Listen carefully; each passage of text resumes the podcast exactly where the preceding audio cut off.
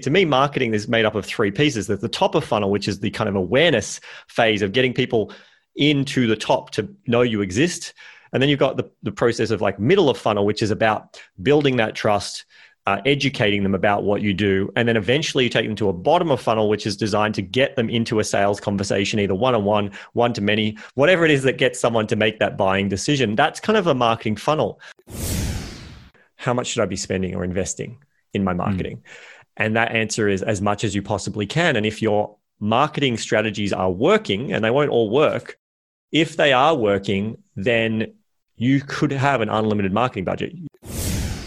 You know, it seemed to be all about, you know, either just getting leads or looking at, you know, once we had a customer on board, just looking at the snapshot of what the customer's first sale was. Now, there's two problems there. Number one, if you're just looking at leads, you need you're looking at the wrong thing. You need to be looking at well, how many customers actually result in a sale? How many customers actually result in profit for the business? Mm-hmm. And then, if you're thinking just one dimensionally about you know what is the value of their first sale, you need to be now thinking about the lifetime value of the customer.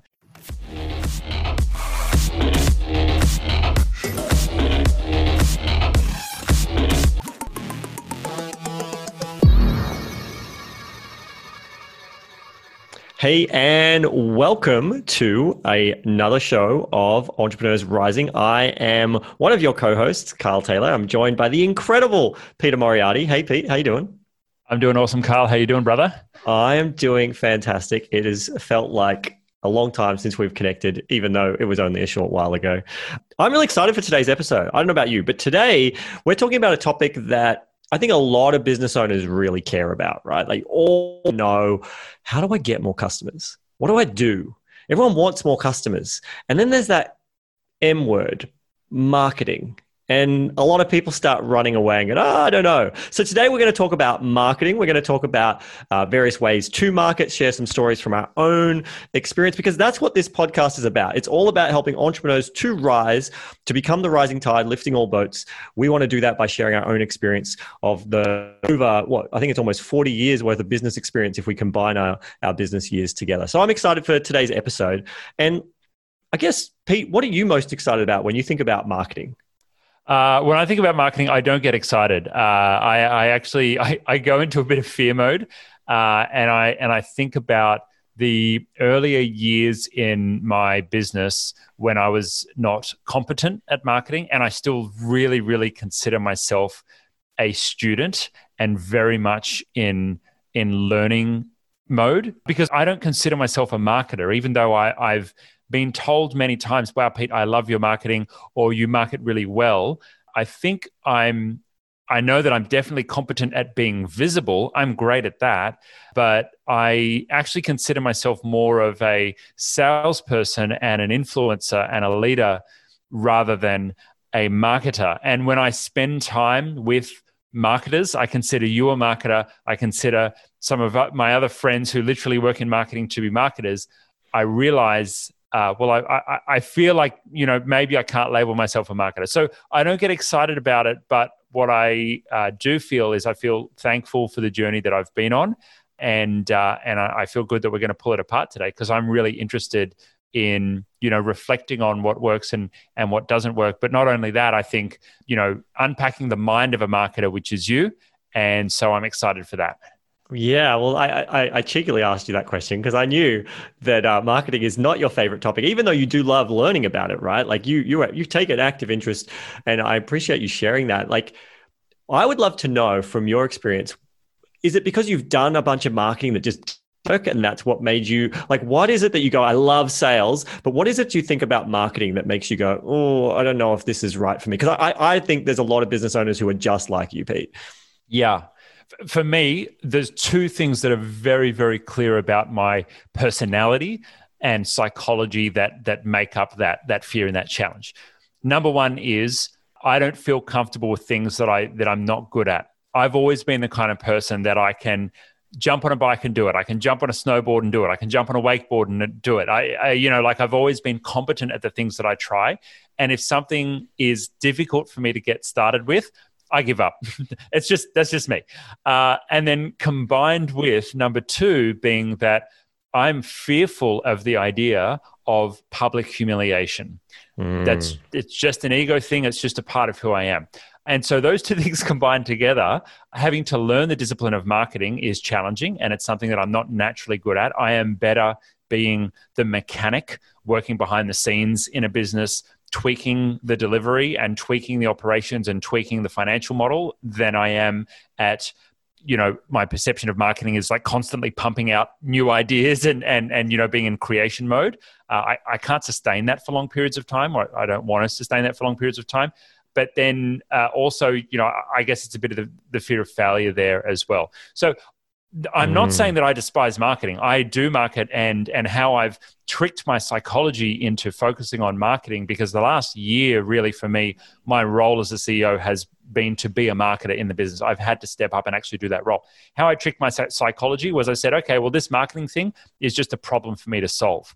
Uh, and so I'm really curious about how I can solve the problem of marketing in the business, how I can solve how to do it, how to be effective at it, and then once we've got some basic runs on the board, how we can then uh, you know tweak and improve, which is a process that I really love doing. So that's that's kind of been my my development of marketing. But I think back to when I was in an earlier stage of business. And I was being told, hey, you should cold call, you should do this, or you should do this one Facebook funnel that's going to work. And I tried those things and they didn't work and I just felt like shit. so that's ah. that's a little history of Pete's psychology and how he approaches marketing. well, and I, I love that you said that because instantly, like you you were talking about wanting to unpack the psychology of a marketer, and I find it so fascinating that some of your background story there of why you prefer sales over marketing I have the exact same story, but I have the complete inverse. I love hmm. marketing. I got good at marketing because I felt I couldn't sell. And so I'd rather just take orders rather than have to sell someone. So I don't want to wow. cold call people. I don't want to do cold calling. I want people calling me. So I got really good because my personality type naturally is not the type to go out door knocking. I've tried cold calling back in my IT business days because a business coach told me to. I hated it. I'm proud of myself for doing it, but it was horrible. Kudos if, if if you are someone who loves cold calling. So that's that was it was that psychology of going how do i get people calling me chasing me telling me they want to buy from me? All i have to do is go actually this is not a good fit for you or yes it is. Like I, it's all my job is then as a salesperson is is this actually a fit for what you need? Great. If not totally okay because i've got a marketing machine that is just delivering me people who are wanting to chase me and so it's that, so fascinating. very different approach. very, yeah, totally. I, I love the validation of somebody accepting me and saying yes. And so for me as a salesperson, marketing for me is about just showing the world how attractive I am. But the sale is where I actually get the validation. It's where I get the yes or the no. Are you valuable? Are you worthy? Uh, and so that's that's where I get excited. And I still want people to come to me, but it's I think for a different reason. Pete, I'm going to tell you right now, you are worthy. You are valuable. Thanks, and anyone else, anyone else listening who's, who's needing that from their their customers, you are loved. You are worthy. Um, but no, I love that. I think that, and that's I think that's really important that we understand ourselves. I think that's the first thing is get really clear as a business owner, as a, uh, a you know someone working in a business. Just know what do you like to do as a mechanic type mindset if you're more that introverted mechanic type mindset that pete talked about you know the mechanic part i see myself in a very similar way i'm a creator as well but i am very similar in the mechanics and i know a lot of mechanics people that are completely invisible marketing machines one guy comes to mind as a friend doing multi-million dollars a month in his business and no one knows his name. He is the invisible man pulling the levers and he's got other people's faces out there. He's, it's incredible. And he would call himself a marketer. So, mm. wherever your kind of boat is, I think we all agree that marketing is a key part of of business, right? And some people, their marketing approach is referrals. It was for me. Pete, was that how you started as well? Was it referrals? Well, I guess naturally everyone gains referrals unless you're absolutely terrible at delivery everyone's going to get referrals and, and and I and I think that's a very like solopreneur early stage business, natural marketing consequence of just doing business, right? That's, you know, and, and it's the easiest thing to happen. It just naturally happens. What I learned in the early stages of my, of my business, I had ambition to grow. And I learned that marketing needs to become a discipline outside of just referral marketing. And and what I thought was marketing was, you know, having a website or you know build it and they will come. Totally, yeah. That actually, I would argue, is is actually part of your nurture process or your sales process. And that marketing is actually finding people who don't know about you and getting them to know about you. Sales and nurturing is more about taking the people that know about you and turning them into customers. When many people think about marketing, they think newsletters, they think posts on your social pages. If someone's already following you on your social page, then they already know about you. Is that really marketing? I don't know. It depends on your definition. But it was that finding new people uh, that was the big shift for me in the early days and moving mm. away from the idea of the referral based marketing.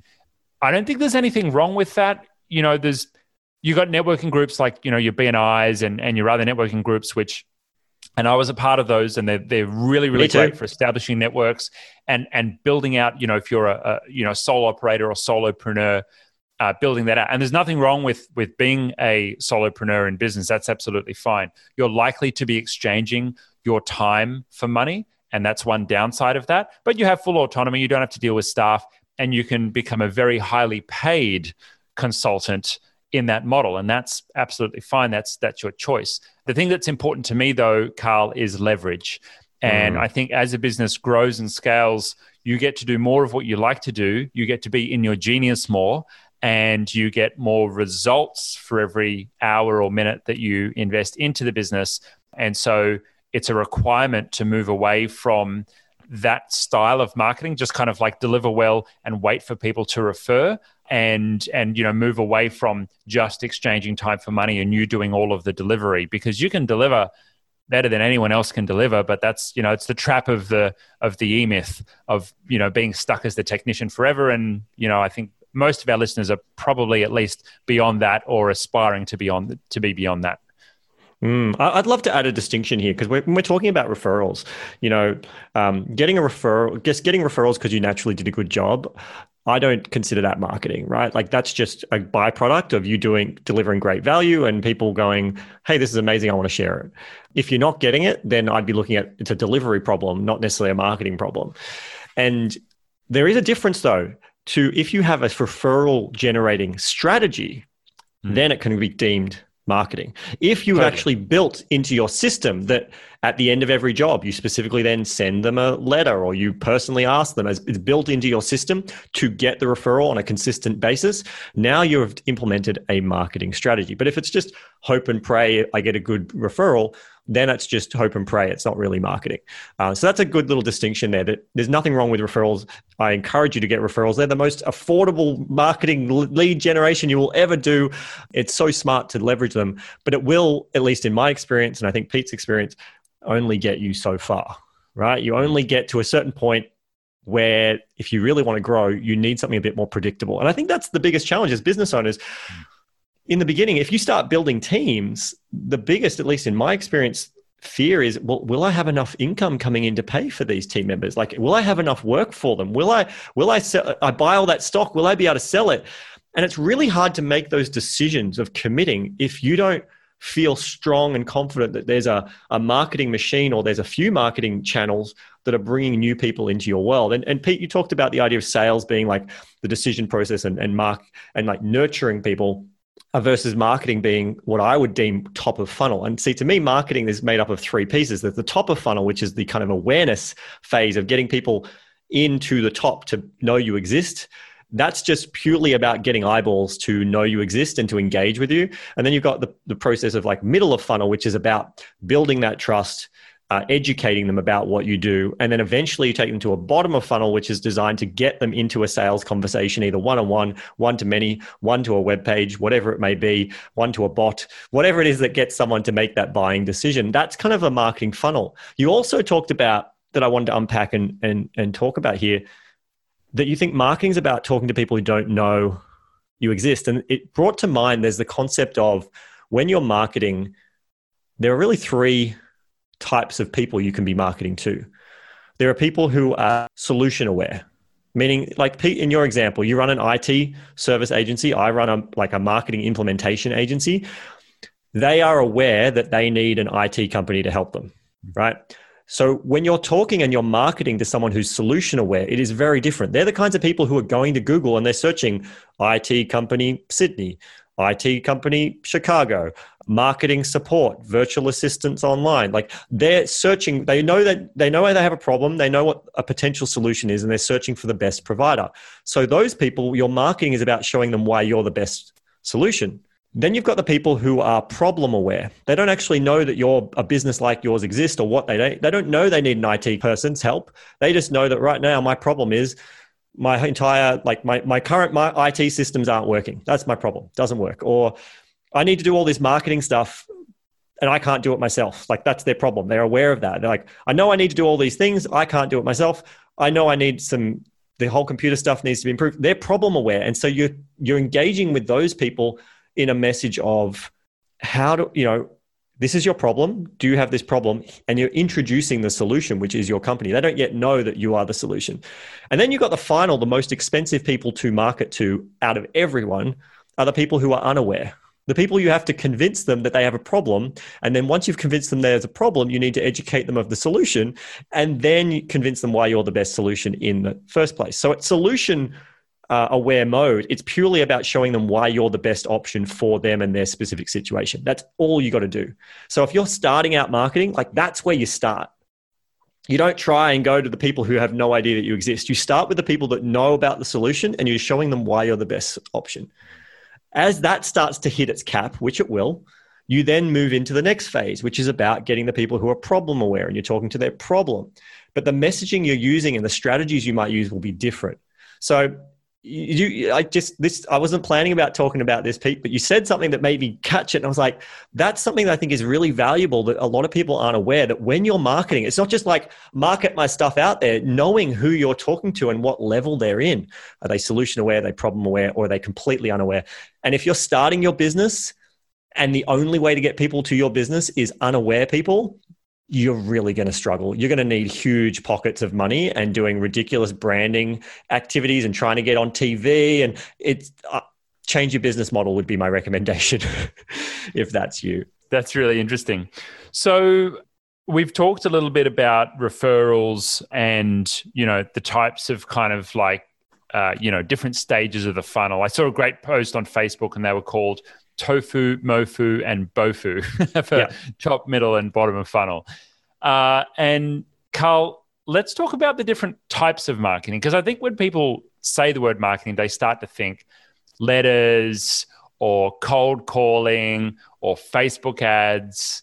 You know, there's been so many different ways of marketing, and and for me, it's just it makes me think of overwhelm immediately with all mm. of the mm. options and all the different ways of doing things. And I I try my hardest to 80 20 and you know find what I know works and find what works best and optimize more and you know do small tests in areas where I might be experimenting and try not to spend too much money.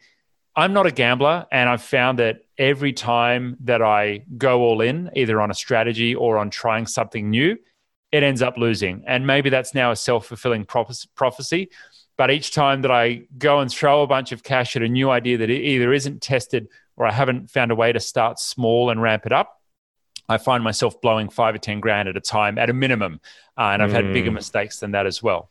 Uh, but Carl, I'm interested, you know, from your perspective, you know, like what, what should a business owner be considering in terms of, you know, medium and the actual strategy and how they, they implement communication with all of the options that are out there because it's i know that it's not just about some magic funnel on facebook that the latest instagram marketer is telling you is is going to solve all of your problems and 10x your business yes they are absolutely useful and those strategies will work but I don't know. I kind of get the feeling we've got to zoom out a bit first before we decide what tools we want to pick up and use to implement a strategy.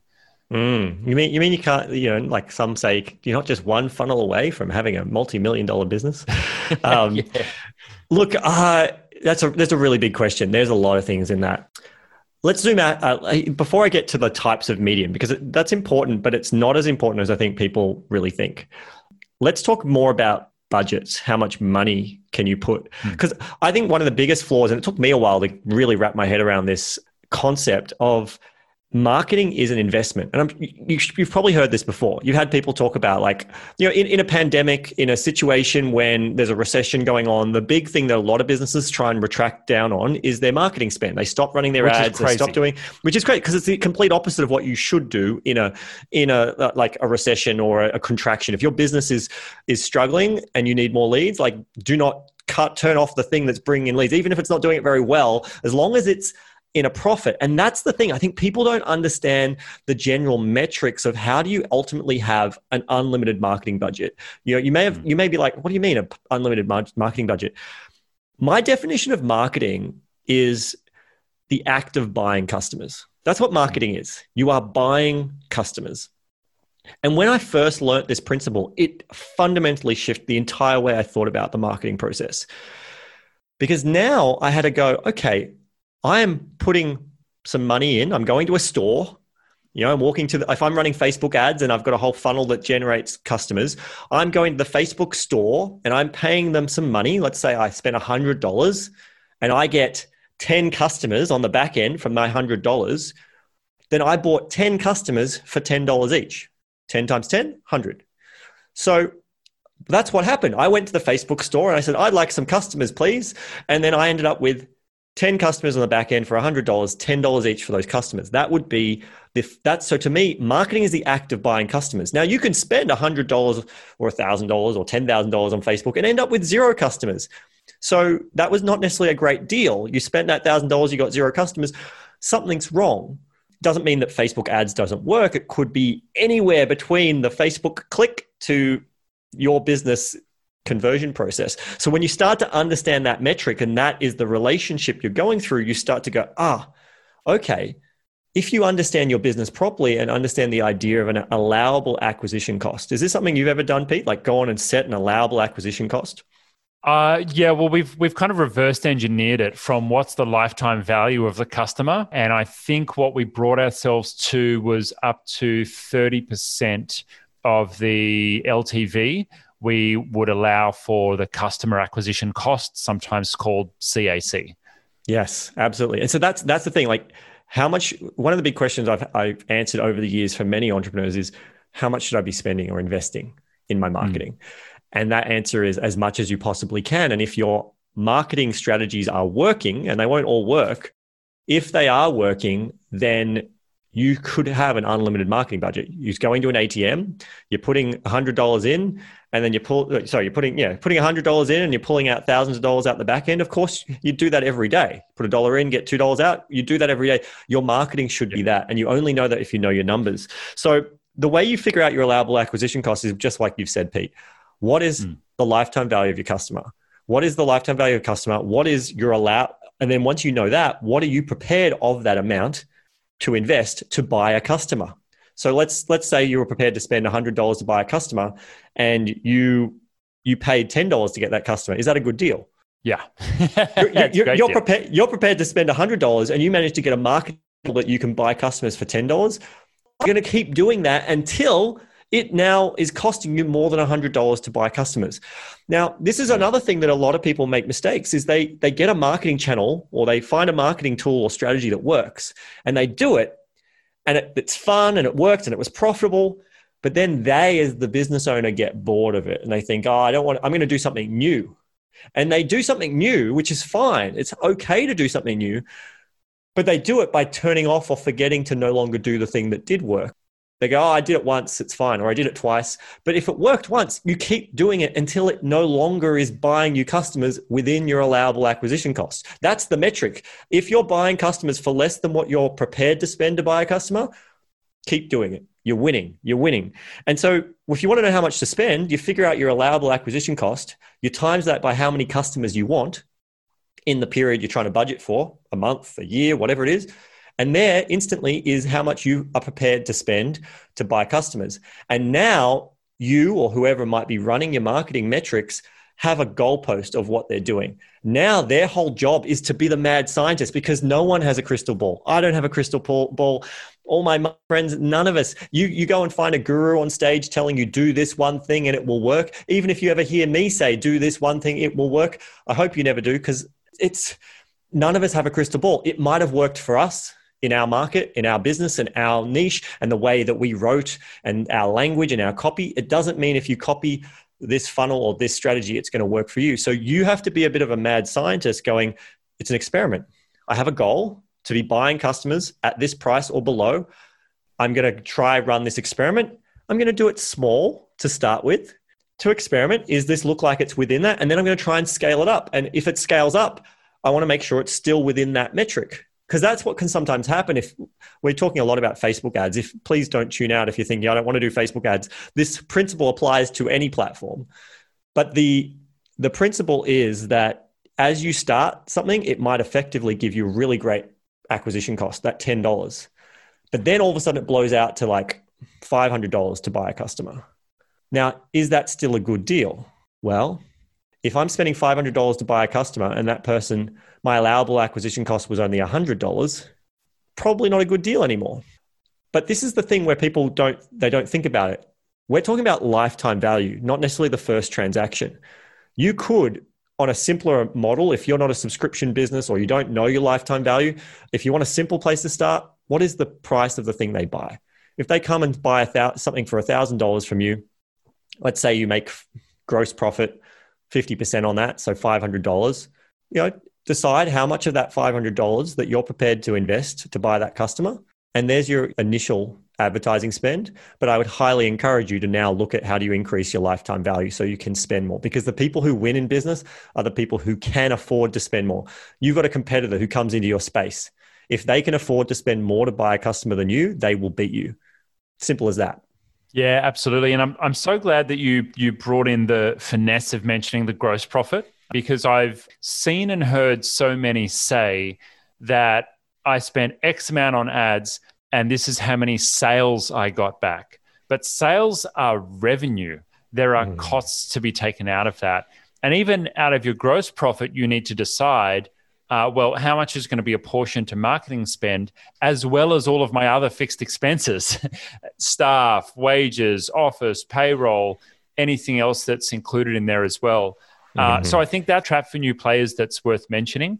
And one other one that kind of came up for me is as we were starting to build out our campaigns, it was, you know, it seemed to be all about, you know, either just getting leads or looking at, you know, once we had a customer on board, just looking at the snapshot of what the customer's first sale was. Now, there's two problems there. Number one, if you're just looking at leads, you need you're looking at the wrong thing. You need to be looking at well, how many customers actually result in a sale? How many customers actually result in profit for the business? Mm-hmm. And then if you're thinking just one dimensionally about you know what is the value of their first sale, you need to be now thinking about the lifetime value of the customer. So, what is the likelihood that they will rebuy from you? If you're a subscription business, that makes it really easy. You look at you know the average length of subscription.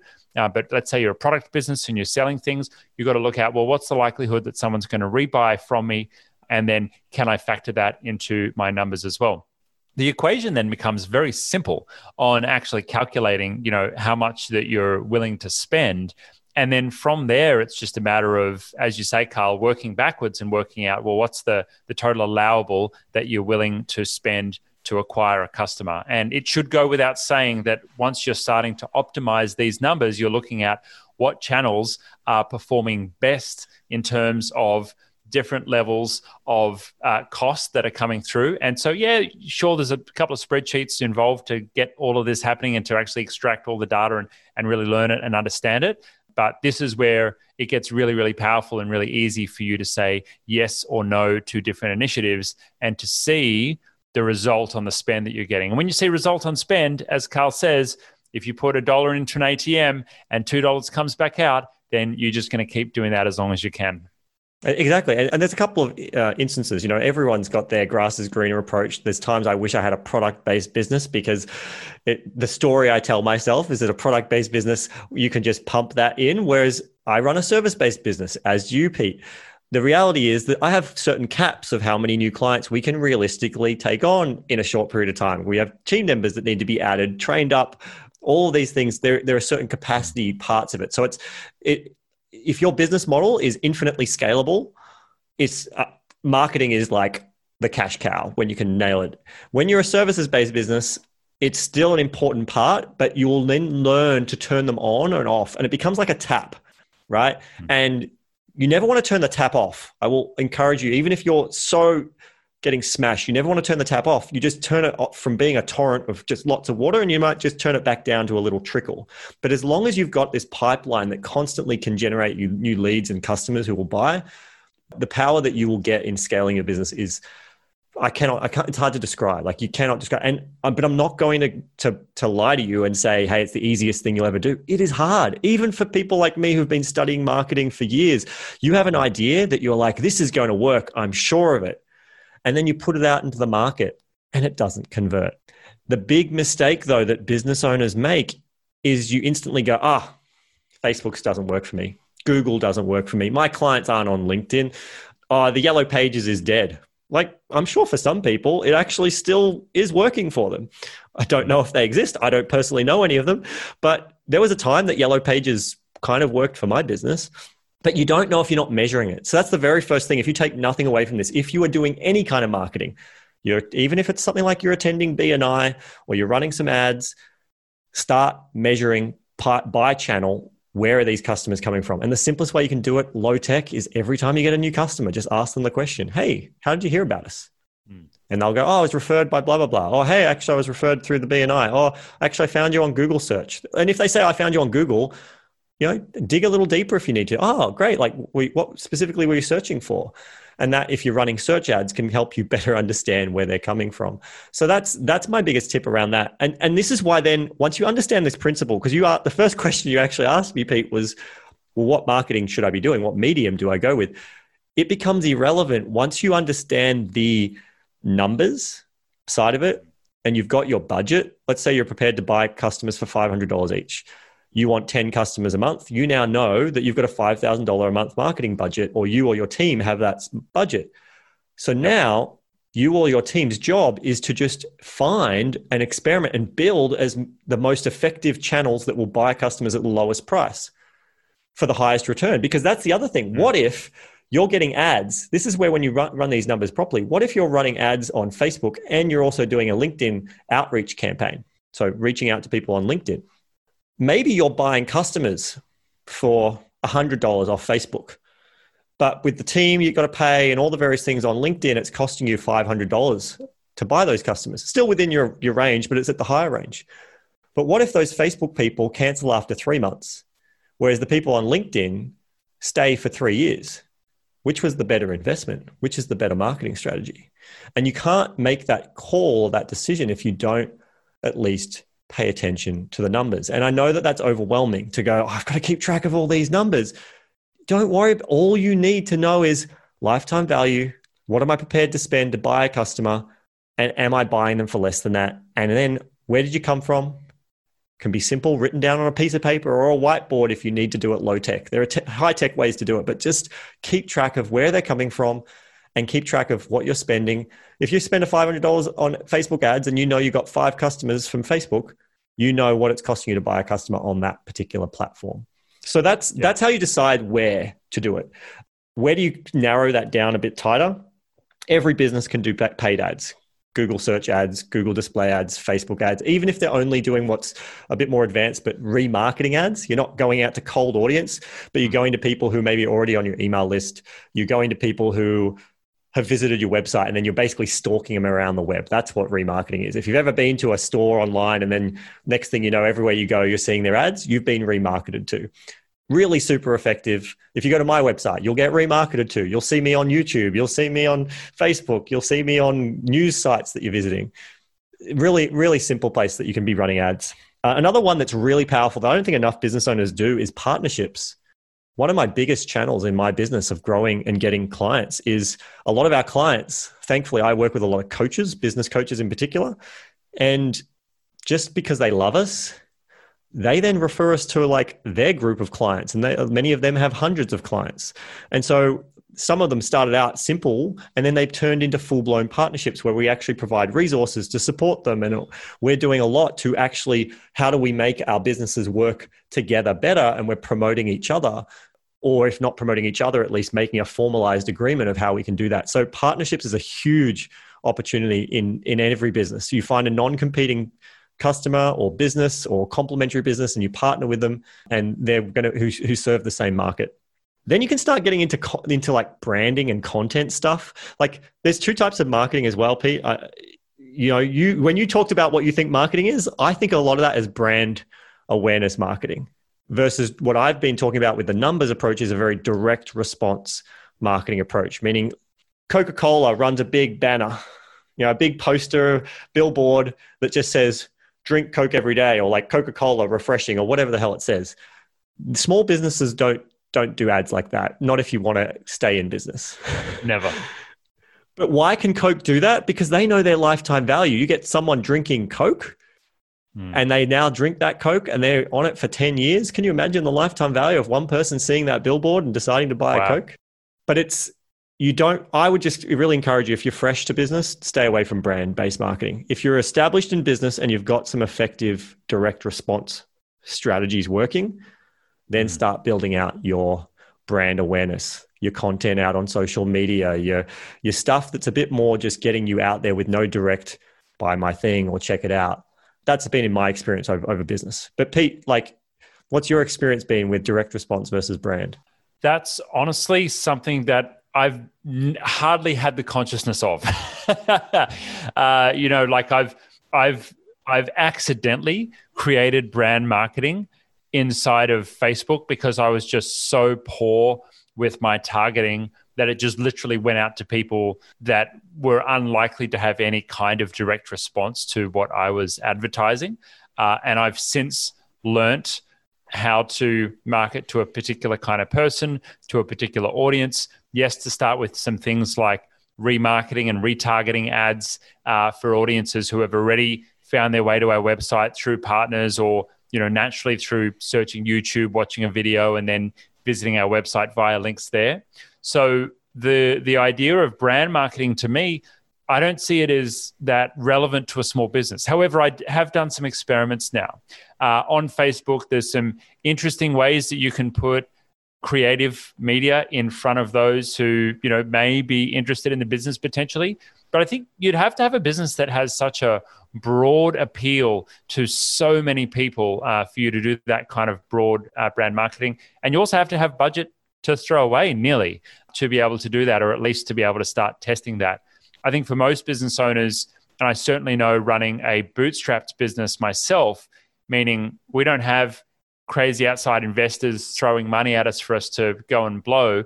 We have to make sure that every dollar in our marketing counts. Uh, mm. And so for us, we're always looking for measurable return on investment. Some of the challenges that I've had is when we've spoken to marketing and traffic agencies and they've told us about what kind of results that they can get and how many leads that they can get or how many sales that they're going to result in.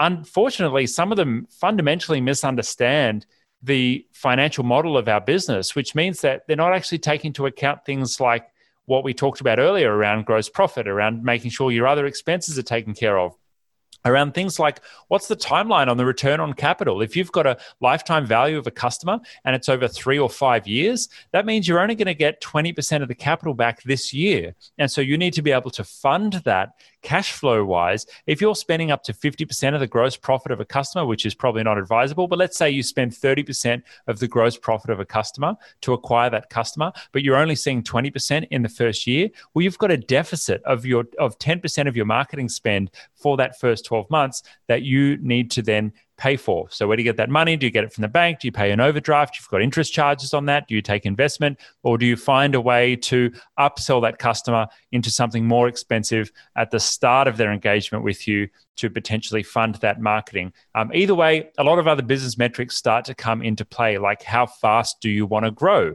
How aggressive do you want to be in scaling up and acquiring new customers, knowing what capital is going to be tied up in the marketing to actually, you know, return that back to you.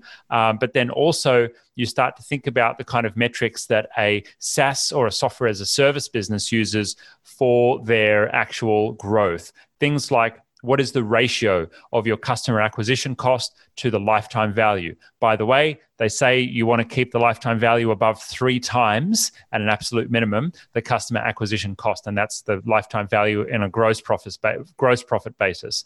Um, and so there's lots of numbers that that can actually get into it. Uh, but Carl, I think bringing it back, bringing it back to the simple, to the simple, to the simple is knowing that every dollar that you're spending in marketing needs to have some kind of result. And it's okay to experiment, but where you can experiment small so you're not throwing away, failing, and then you know potentially bruising your ego or or you know losing out because you have a perception that a particular channel or a particular strategy doesn't work just because you failed the first time you tried it. Uh, exactly. Like bring it as you say, bring it back to the uber simple. You just got to track results. You know, if you run an ad campaign or you do you engage an agency or what, if you run marketing and you're not measuring whether it's working, you're just you're basically going to a, the casino, putting money down on black and going great. And, and hopefully hoping. there'll be yeah, hopefully there's money there or maybe not. And then when it comes around Hope to do marketing. it again, you do you do it again. You go great, let's do it again, and you still don't know. Whereas if at least if you knew consistently that yeah, one in every three times you put it on black, you're going to return. At least now you've got some numbers to work with. And so, Carl, um, do you remember a time that you actually fucked up? That that you oh. you've tried something and it just didn't work. Just so we can you know share and I think empathize with the listener who has no doubt tried things and they've not worked. Oh well, I mean the the one that most comes to mind is my favorite memory from 2000 and it was my IT company. I don't remember what the year was, but Yellow Pages, the books even still existed back then. Uh, I wasn't prepared to invest in the book, but the salesperson managed to convince me that I needed to at least be in Yellow Pages online. And so I don't even remember the price now, but I know it was at least a couple of thousand dollars we spent for this ad to be in Yellow Pages online. And good came from it because I had a cold call from a business coach who, che- who introduced me to a whole new world. But he asked a really good question and we weren't um, originally we weren't measuring so i don't know for sure but as soon as we started measuring it became very clear that we were wasting our money on this ad. It was complete waste of money. I can also think of being in bni i. Went to bni i loved connecting with people. It was great fun. I didn't love the mornings. Obviously in now i think they've got a more virtual environment but when I finally sat down and did the numbers, I noticed that we got a lot of referrals in the beginning that were still paying us dividends, long lifetime value from those initial. But the year that followed, there'd been pretty well nothing. It wasn't, we were just wasting money staying in the community. Like it was keeping connections alive, but it wasn't serving the business for the original reason that we wanted to do that. I also have spent plenty of times on things that didn't really return. I mean, it, wasn't really a marketing tool, but it kind of was going to be. My first book, Red Means Go, it cost me $6,000 to print, publish, do everything. I don't know. I'm sure I have got a, the return back by now, and I've got the return in other ways, but it it did not give me a direct financial because I didn't build it. It was not smart, strategic, uh, written to generate leads like it could have been. I've done Facebook ads that have given me no money or gotten me a couple, you know, thousands of leads, but none of those leads bought. Yeah when none of us are immune to it. We all we all do different things that just don't work. The key thing is not giving very up. Very similar to my experience. You just don't give up. You just you just go cool all right what did i learn from that? And you try something else. And and it's often the offer. Like as a marketer my biggest experience is that it's often not the medium unless you've just completely missed the point that your your your audience is not on that medium like if your audience listen to 2gb like talk radio and you're advertising on something like Nova uh, for the with all the young millennials, you got a mismatch in your advertising. That's not necessarily going to be smart. But if you're if you're advertising to where your audience is, be that Facebook, be that radio. Like that's the thing. I, I, as a marketer, a lot of people think I'm all about online. There's still value in radio, TV. It all depends on where your audience is. So that's the first question. Ask yourself: Where is my audience? That'll help narrow down your, your, your, your list. And then the second thing is test offers.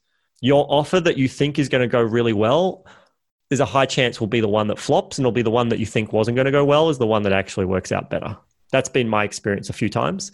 Yeah. So I heard an interesting suggestion from Simon Reynolds, who's uh, very well known uh, in the business space in Australia. And what he said was to look at what your competitors are doing and and copy their not their ads obviously uh, but the medium that they're using because if they're doing it then it's it's obviously working. What are your thoughts on that? I think there's definitely value to look at what people in your space is doing. Um, mm. Yeah, if, if, they, but here's here's my catch with that, my gotcha.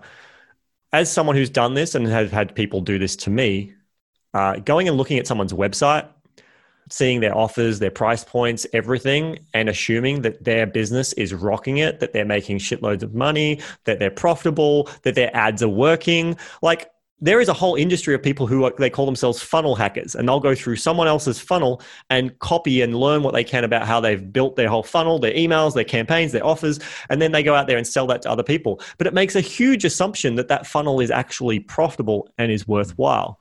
So mm. pay attention. I like the idea of pay attention to where your, your competitors are to especially if they're doing it long term but unless you know or have an insight that they're tracking their numbers that they're smart about this they know what they're doing then you're just it's like you seeing your friend put money on red so you go i'm going to put money on red as well.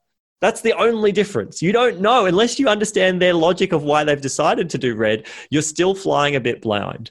I love it. So we've talked a lot about the concepts of marketing and i think we've covered enough broad strategy for someone to feel a bit more confident than from the start of this episode around where they should be putting their energy. Obviously, the role of a CEO or a business founder is not to be a full time marketer. Uh, you've built a mm. team to market. I've built a team to market. When should someone start to think about building a marketing team in their business and how do they go about doing that?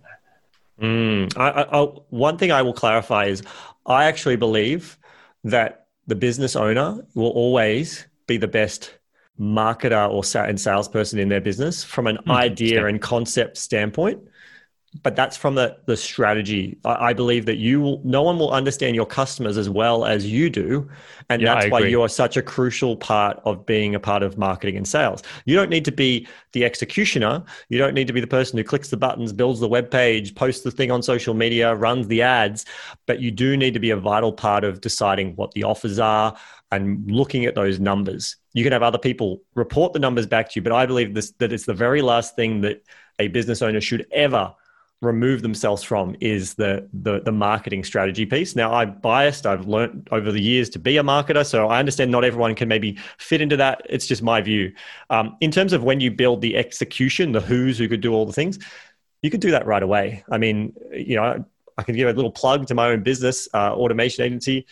We can instantly help you with building landing pages, website stuff, doing your email marketing, you know graphic design all of that like if you're you, you can get a team for a very affordable cost. Whether you're using me whether you use other agencies whether you use uh, just general outsources you can build a team for a very affordable rate. What i would say is the core part that i be- i strongly believe someone in the business should be driving the strategy.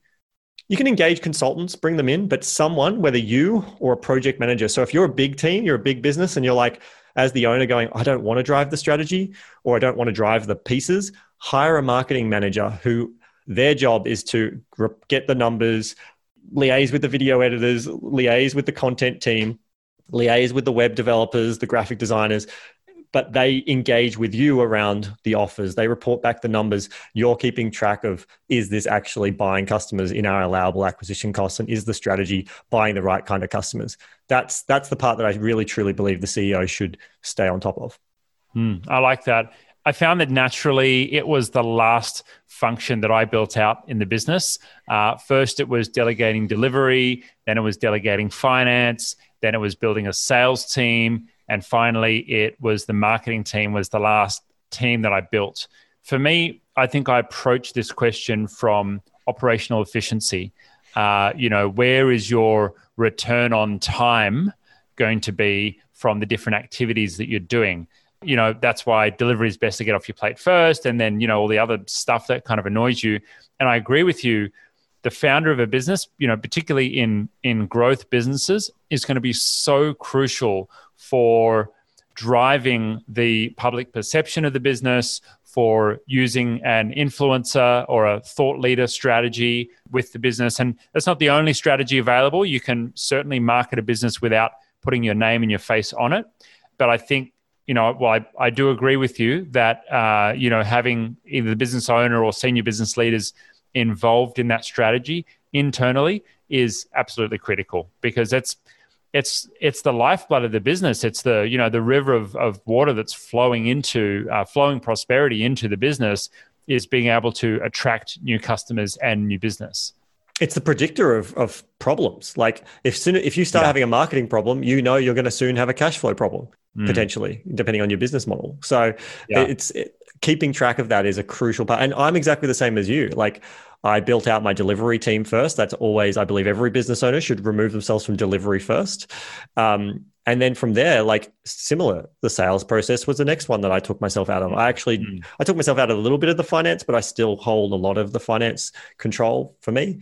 Um, but marketing is something that I only, because it's part of my genius and what I do well, it's something I'm only really now outside of the delegation of the individual bits, I'm only now starting to go, okay, I'm going to take myself a little bit out of the strategy. I'm going to be more of an advisor than the dictator of the strategy. And this is new for me. And I'll be able to report back on the learnings I get from this process. But um, yeah. it's, yeah, it's, it's a, it's a journey for sure. And the marketing is such a crucial part of any business. Whether you think you're a marketer or not, you are a marketer. It's really interesting that even in the microcosm of building a marketing team, first I brought on delivery, which was, you know, creating assets and, and actually, you know, getting the Facebook ads set up.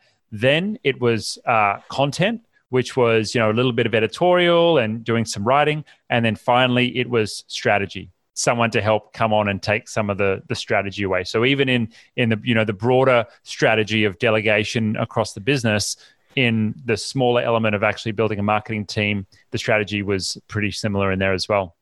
Mm. And I think that's it's worth touching on if it's not clear to someone listening. Like when we talk about building a marketing team, don't think you need to go and hire full timers.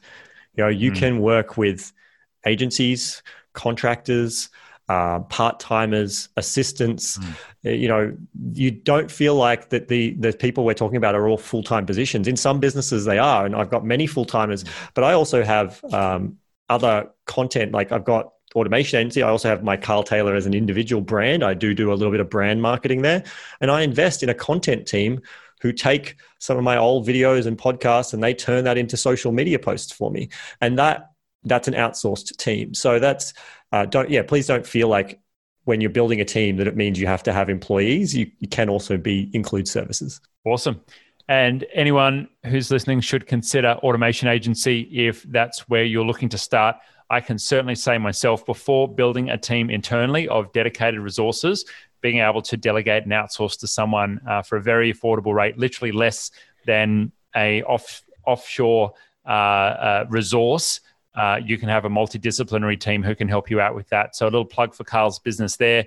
I think oh, it's thanks, time man. to wrap this one up, Carl. We've Let's covered a broad scope of marketing and and what our thoughts are on on how business owners should be thinking and you know what tools they can bring to the table when they want to market their business to you the listener i hope this has been valuable for you and if it has we would very much appreciate you leaving a review on either our iTunes page or wherever you get your podcasts. You can also jump on to our Facebook page, look for Entrepreneurs Rising or rising.show, and you'll find our page there. You can leave us a recommendation. Carl, I'm going to hand over to you to wrap us up. Well, I, I, I'm not quite sure what else to say. You've said leave us a review. You've said check us out. So I'm just going to say be a marketer, do marketing, love your business, and look forward to connecting with you in the next episode. See you next time, guys.